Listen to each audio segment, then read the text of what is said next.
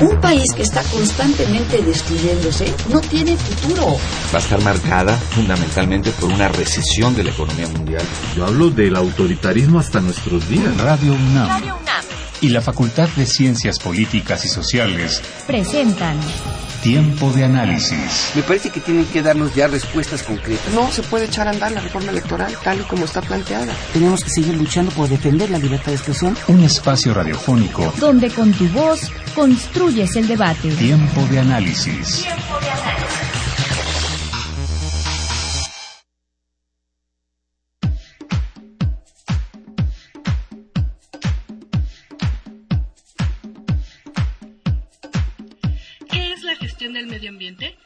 La estrategia mediante la cual se organizan las actividades antrópicas que afectan el medio ambiente, con el fin de lograr una adecuada calidad de vida, previniendo o mitigando los problemas ambientales. Hola, buenas noches. Te saluda Berta Martínez y Elizabeth Ayala. Y esta noche, en Tiempo de Análisis, hablaremos de gestión ambiental en México.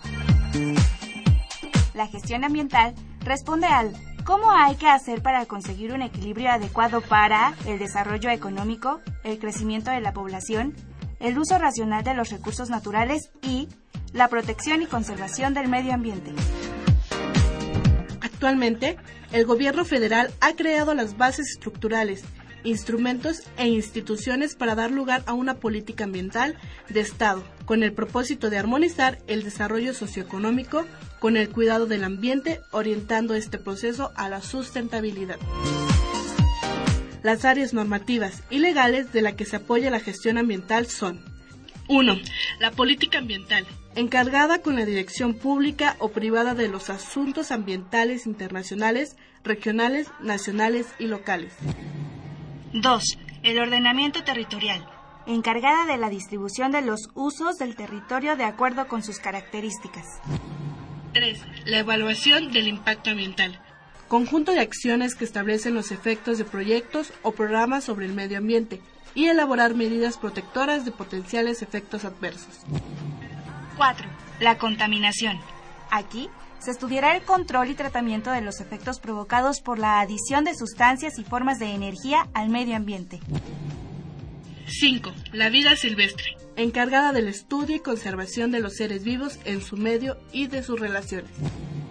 6. La educación ambiental. Cambio de las actitudes del hombre frente a su medio biofísico y hacia una mejor comprensión y solución de los problemas ambientales. 7. El paisaje. Interrelación de los factores bióticos, estéticos y culturales sobre el medio ambiente. En México, desde que en la Constitución de 1917 quedaron establecidas las bases del derecho ambiental mexicano, el avance en la legislación ha implicado grandes cambios, y para tratar dicho tema, será necesario revisar los esquemas de aplicación que se han ido transformando de acuerdo a las políticas públicas de cada administración, con el objetivo de frenar y revertir el deterioro ambiental, así como la destrucción de los ecosistemas y sus elementos. Para comprender la evolución que ha tenido en México la gestión ambiental, acompáñanos aquí en Tiempo de Análisis.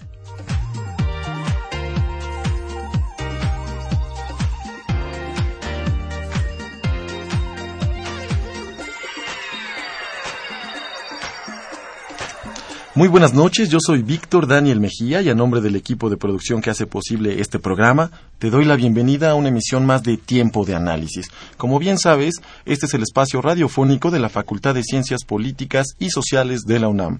Estamos transmitiendo completamente en vivo a través del 860 de amplitud modulada y también por nuestra plataforma de internet en www.radiounam.unam.mx. Te recuerdo que puedes estar en contacto con nosotros vía Twitter en arroba tiempo y también por nuestro Facebook Facultad de Ciencias Políticas y Sociales guion medio UNAM. Tenemos un teléfono en cabina para que nos hagas llegar todas tus dudas y comentarios. Es el 5536-8989 y el ADA sin costo para toda la República Mexicana 01800 505 2688. Yo te quiero recordar que tu participación es muy importante para nosotros porque este espacio está hecho por y para la comunidad. Como ya escuchamos en la voz de mis compañeras Berta Martínez y Elizabeth Amaya.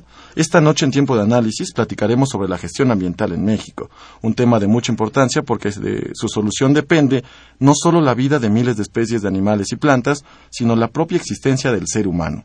Y para esta charla nos acompaña el doctor Fernando Pérez Correa. Buenas noches, doctor, bienvenido. Hola, bueno, pues muchas gracias por la amable hospitalidad de tiempo de análisis. Bienvenido, doctor. Les voy a contar un poco sobre nuestro invitado. Fernando Pérez Correa es licenciado en Derecho por la Facultad de Derecho de la UNAM, es licenciado en Ciencia Política por la Facultad de Ciencias Políticas y Sociales, también de la UNAM, y cuenta con un doctorado en Ciencia Política realizado en la Universidad de Lovaina. También está con nosotros Héctor Samitis Gamboa. Bienvenido, doctor. Muchas gracias, buenas noches. Bienvenido a Tiempo de Análisis. Héctor Samitis Gamboa es licenciado en Ciencias Políticas y Administración Pública por la Facultad de Ciencias Políticas y Sociales de la UNAM, cuenta con maestría en Ciencia Política por la misma facultad y es doctor en Ciencia Política por el programa de posgrado en Ciencias Políticas y Sociales de la UNAM. Ahora que conocemos mejor a nuestros invitados, vamos a entrar de lleno, de lleno al tema de la noche. Para darle una visión general a nuestros escuchas, doctores, ¿cómo es que se crea esta relación entre las ciencias sociales y los recursos naturales y el medio ambiente? Bueno, todo, todo, este es un problema de civilización, de desarrollo.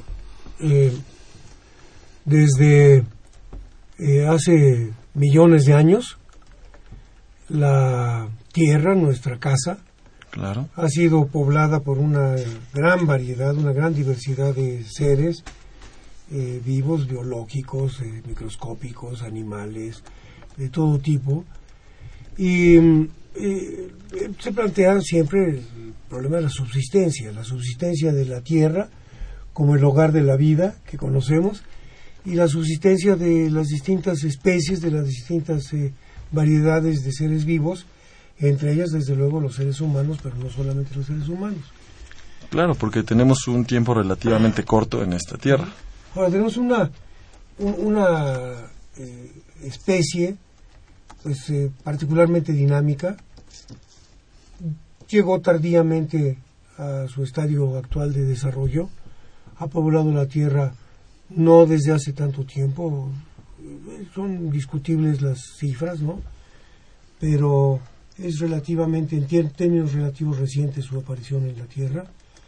Se ha desarrollado con un gran dinamismo y ahora parece ser la peste del, planeta, la plaga, que, cuya presencia, su, desarrollo, su tendencia al consumo, su tendencia a la producción, al desarrollo, a, eh, valerse de la vida, eh, que es el fruto fundamental de nuestro planeta, para sus propios intereses. Bueno, entonces se ha producido poco a poco una idea de la crisis, la crisis ambiental. Se ha pensado que el desarrollo tal vez no es tan sustentable como se pensaba, que posiblemente el desarrollo carcome las bases mismas de la eh, capacidad de desarrollarse más y de mantener este nivel de vida. Nada más una idea muy breve, pues eh, cuando empezó el, el siglo XX posiblemente éramos un poco más de mil millones de seres humanos. A estas alturas del siglo XXI somos siete mil millones. Bueno, en, en, un siglo y unos cuantos años, doctor Samites, nos hemos expandido de una manera brutal. Y esto con un estilo de vida que no solamente implica el consumo de nutrientes, sino el consumo de energía, el consumo de agua, el consumo de maderables, el consumo de bosques, por lo tanto. Y, llega un momento en el que la capacidad de reproducción, de subsistencia de la naturaleza, pues se llega a límites críticos, ¿no? Tenemos ahora problemas de atmósfera, de aire, de calidad del aire, gravísimos problemas de agua. En la perspectiva, no está excluido que en los próximos eh, años, pues eh, uno de los bienes de consumo más caros sea precisamente el agua. Y vamos a comprar este, una botella de agua con, una inversión semejante a la que eh, ponemos en juego para adquirir una botella de vino, de vino de buena calidad. Tenemos un problema muy grave con los suelos. Estamos depredándolos, estamos lastimándolos gravemente. Eh, este este eh, planeta tiene un equilibrio muy delicado de, de gases, de elementos en el aire, que tienen como uno de sus elementos eh, pues el funcionamiento estacional de los climas, eh, la presencia de los bosques, la presencia de los océanos, y esto estamos desequilibrándolo y generando una amenaza muy grave. Hemos eh, incursionado gradualmente en el subsuelo hasta llegar a extremos pues verdaderamente inverosímiles. Ahora nos encontramos en los países subdesarrollados, entre ellos México, con una tragedia como por ejemplo la que resulta de la minería depredadora. En la Unión Europea, en las grandes eh, eh, repúblicas como Estados Unidos, como Canadá, está prohibida la minería a cielo abierto y el uso de eh, químicos agresivos contra la vida como el cianuro para hacer posible la extracción de minerales como el oro. Y bueno, pues son docenas y van a ser muy pronto centenares las minas de oro a cielo abierto con la masiva eh, intervención del cianuro, la contaminación eh, a largo plazo, el envenenamiento y la pérdida de viabilidad de la vida en vastísimos territorios, de los canadienses en México y de los europeos también. Pero ¿cómo, ¿cómo se llega ahí? ¿Cómo se llega ahí? ¿Quién, ¿Quién otorga estos permisos? ¿Quién, ¿Quién influye en esta legislación? Bueno, es un, es un tema extremadamente complejo. Nuestro país tuvo hace eh, siglo y algunos años un gran movimiento social que se resolvió con eh, la promulgación de una constitución que rescató para los mexicanos los subsuelos, los bienes del subsuelo, eh, la responsabilidad del desarrollo y la soberanía sobre el territorio. Ahora, la, forma de desarrollo que hemos adoptado, la forma de organización política, el crecimiento demográfico que nos ha avasallado, la eh, manera particular de eh, hacer madurar nuestra cultura, nuestra propia visión antropológica, pues nos ha llevado a una inverosímil actitud de menosprecio con relación a los valores de la naturaleza y al contrario, una especie de plusvalía de los bienes industriales, del placer, del ahorro del trabajo y del esfuerzo y del cuidado y la procuración de la calidad de, la naturaleza. Entonces esto tiene que ver con cambios legislativos, con cambios económicos, con cambios culturales, pero básicamente pues con una posición de debilidad eh, de nuestro país en frente de otros países desarrollados. A pesar de que no somos un país de miseria, somos un país cuyas expectativas de desarrollo, las expectativas de la población obligan a tener ritmos de desarrollo que sacrifican la calidad de la vida para hacer posible la, incorporación a niveles de consumo eh, satisfactorios a poblaciones incontroladamente crecientes Y de los daños que se le han hecho al medio ambiente, ¿cuáles son irrevertibles? y cuáles son sobre los que podemos trabajar? Bueno, mire, eh, hay, hay elementos de irreversibilidad en muchos de los eh, cambios que ha introducido la humanidad en el planeta y sin embargo, bueno, pues no todos tienen por qué mantener un eh, ritmo de expansión y muchos de ellos cuando menos pueden ser aliviados en sus consecuencias y estas consecuencias pueden aminorarse de una manera significativa. Tenemos eh, modificaciones muy graves en la atmósfera, eh, muy graves en el, en el aire, eh, el agua. hay una especie de tarea universal para malograr la calidad del, del agua. las aguas marinas son gigantescas, representan con mucho la inmensa mayoría de los recursos acuíferos del planeta, pero es una, un agua poco propicia para el tipo de vida de la superficie eh, en la que vivimos en el aire. Eh, es un agua salina, es muy costoso eh, separar la, la, sal y en cambio pues es razonable cuidarla.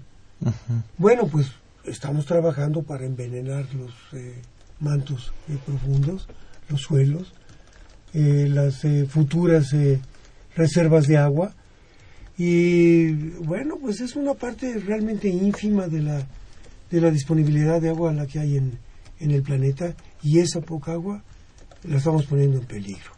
Los suelos y los bosques, bueno, oiga, francamente en este país nos hemos dedicado a destruir la, la riqueza forestal, a convertir en semidesiertos lo que habían sido grandes bosques y estamos con un clima muy complicado porque tenemos un territorio accidentado, montañoso, eh, eh, lleno de minerales, con suelos agrícolas muy delgados y que muy fácilmente son presa de la erosión, de daños irreparables eh, como efecto de el viento, de las corrientes de agua y estamos empeñados en, destruir pues toda esta capa de vida que los protege. Por supuesto. Y lo mismo pasa si usted ve con el, con el subsuelo, con... En, fin, tenemos en la vida contemporánea una gran crisis de los recursos naturales, la búsqueda de encontrar formas de producción eh, racionales que no comprometan la viabilidad de la civilización humana y al mismo tiempo que hagan factible el que los pueblos puedan ir satisfaciendo gradualmente su legítima aspiración a una más alta calidad de vida, a mejores expectativas culturales, de conocimiento, de participación política, eh, de calidad de, las sociedades. Por supuesto. Hablemos ahora un poco del marco jurídico que tenemos actualmente en cuestión de recursos naturales. Eh, ¿Quiénes son las autoridades responsables en materia de recursos naturales y medio ambiente aquí en México? Doctor. Bueno, hay varias responsabilidades, ¿no? Yo, yo solo eh, quisiera señalar, eh, antes de responder concretamente a esta pregunta, adelante, para no quedar, digamos, no dejar de plantear el papel de las ciencias sociales. Las ciencias sociales han venido interactuando con otras disciplinas los últimos años, como señalaba el doctor Pérez Correa. Pero yo diría que ahora la interacción va a ser mayor. Es muy claro que eh, las ciencias, los científicos sociales debemos de eh, entender el lenguaje de la biología más que de lo que la entendíamos y de la ecología. Es, es, es fundamental, este, diríamos, la biología, la ecología y muchos otros estudios, especialidades, han hecho ya lo suyo, ¿no? Por ejemplo, lo que, lo que significa una cuenca, ¿no? Este, ¿Por qué con agua, este, por poner un ejemplo, establece su organización sobre la base de, en los estados de la República de eh, responsables de cuenca?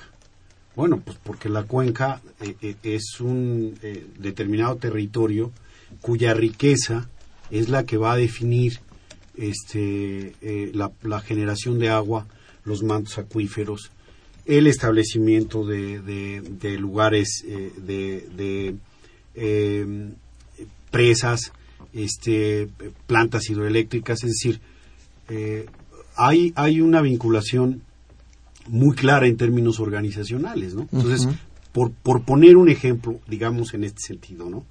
Este, bueno, pues tenemos la Semarnat, ¿no? que es una institución encargada de, ver el asunto de los, de los recursos, naturales. naturales. Y le diría yo una cosa, que hay muchas leyes. El problema es que estas lamentablemente no se cumplen en, dos aspectos, ¿no? Una, porque los grupos eh, que no se encuentran interesados en acatarlas pues se les, tiene que dar una batalla frontal que no es sencilla. Eh, nada más registremos cuántos líderes sociales, este, comuneros, han muerto a manos de la delincuencia, este, encargada, digamos, de proteger los intereses de compañías este, que extraen la madera y que, y que se encuentran este, eh, eh, pues eh, depredando justamente una buena cantidad de hectáreas de bosques, ¿no? Lo mismo sucede con el agua y lo mismo sucede, como se ha señalado, en el caso de la minería. Concretando entonces, yo diría, eh, las ciencias sociales han tenido ya un diálogo con las ciencias naturales, las ciencias del medio ambiente, y la respuesta es para atender la gestión pública, para atender la gestión social de esos recursos naturales, las ciencias sociales tendrán que ver en lo sucesivo mayormente. Habrá es que decir, hacer. habrá que pensar en especializar un poco más este diálogo entre saberes para este, que haya eh, eh, eh, profesionistas especializados en este tipo de tareas. Por supuesto. A trabajar juntos. Y bueno, seguiremos platicando sobre gestión ambiental en México cuando regresemos a tiempo de análisis. Vamos a escuchar una información. Adelante. Una de las riquezas más grandes que tiene México son sus recursos naturales y su gran variedad de flora y fauna, pero desafortunadamente, sus gobiernos se han caracterizado por no darle la debida importancia al cuidado del medio ambiente. Por el contrario, las políticas de industrialización, planificación urbana, así como la modernización de distintos sectores de nuestro país, han provocado graves problemas medioambientales y aunado a esto, se ha pasado por alto concientizar a la población sobre la importancia que tiene el medio ambiente y la relación directa con su calidad de vida. Este 4 y 5 de septiembre se llevó a cabo el coloquio Gestión Pública y Social de los Recursos Naturales en la sala Isabel y Ricardo Posas de la Facultad, dentro del marco de las actividades realizadas por el Seminario Universitario de Estudios sobre Sociedad, Instituciones y Recursos, coordinado por Fernando Pérez Correa. Participaron investigadores de distintas instituciones como la Escuela Nacional de Estudios Superiores, Unidad León, los institutos de investigaciones jurídicas, sociales, antropológicas, de ecología y geografía, así como el PUEC y la Red de Agua de la UNAM. En este coloquio se reunieron investigadores y docentes con la finalidad de debatir y construir nuevas formas de gestión, administración y protección ambiental. El objetivo final es hacer llegar al Congreso de la Unión los planteamientos arrojados en este coloquio. Estas propuestas que se originaron dentro del coloquio están debidamente sustentadas por investigaciones objetivas, que ayudarán a que la gestión ambiental cobre su importancia dentro de las políticas federales y estatales. Solo así se pondrá un freno a las acciones que son dañinas para los recursos naturales, provocadas por el gobierno y particulares. Esto se busca alcanzar a través de la creación de sistemas satelitales de rastreo de información, así como una reasignación de responsabilidades entre los distintos órdenes de gobierno bajo el control y supervisión del gobierno federal, con una clara y debida gestión de políticas públicas enmarcadas en un proyecto integral y sustentable.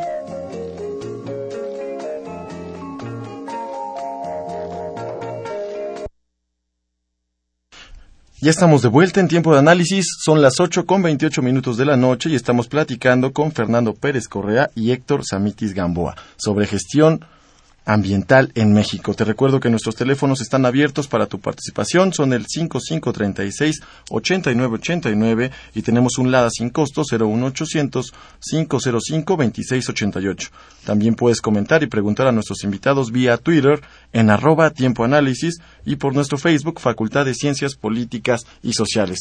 Y bueno, te recuerdo a ti que nos estás escuchando, vamos a regalar eh, un par de revistas mexicanas de ciencias políticas y sociales a las primeras personas que se comuniquen por teléfono y también tenemos otro par para las primeras personas que se comuniquen vía Twitter en arroba tiempo análisis.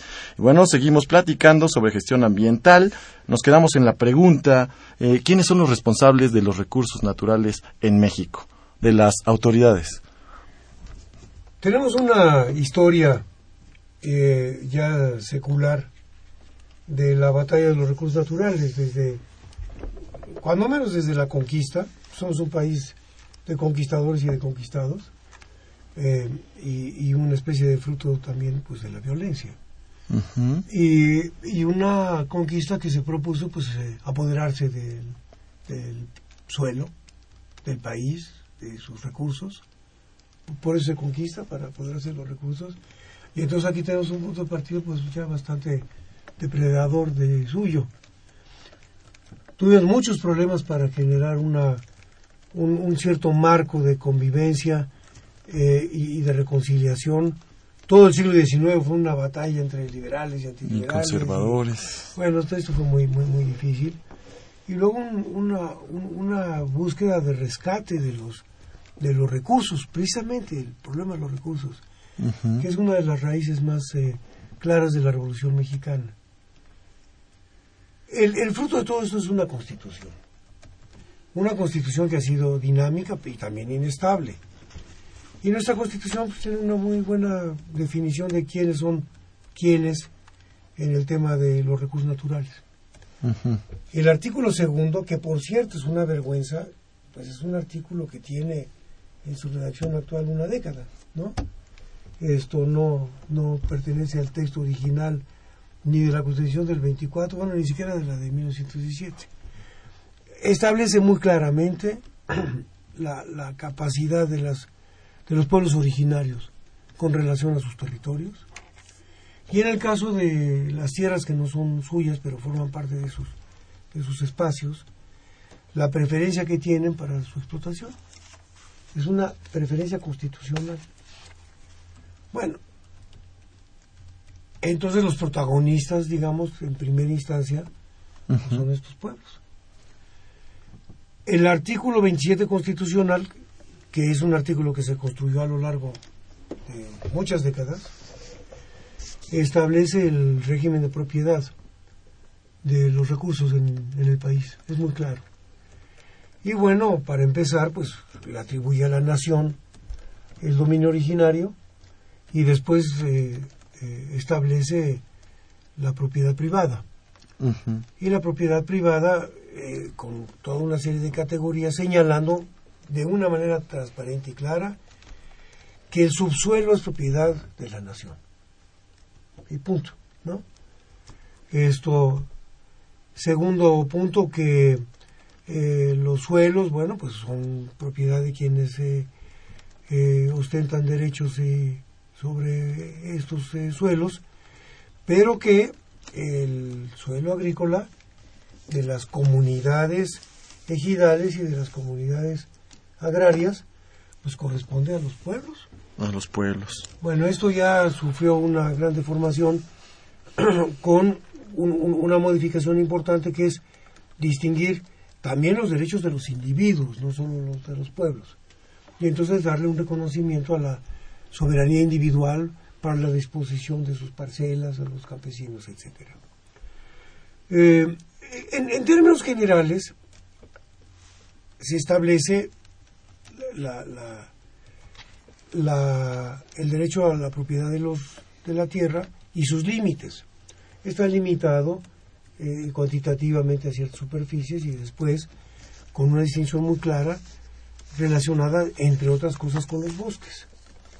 Y los bosques, pues en primera instancia, pues son propiedad de la nación si no pertenecen a los suelos de propietarios eh, explícitamente designados. Claro. Hay que hablar entonces esa, esa propiedad de la nación, la responsabilidad es de, de su gestión corresponde, en principio, asómbrese usted a los municipios. y digo aquí hay que asombrarse porque son gigantescos recursos que tienen un valor inconmensurable. Y es muy difícil que los municipios tengan realmente la capacidad financiera para invertir en, en todo lo que supondría el despliegue de un sistema de aseguramiento y de protección de los bosques. Desde el punto de vista incluso de los incendios, no solamente de la depredación y de la tala, los terribles talamontes.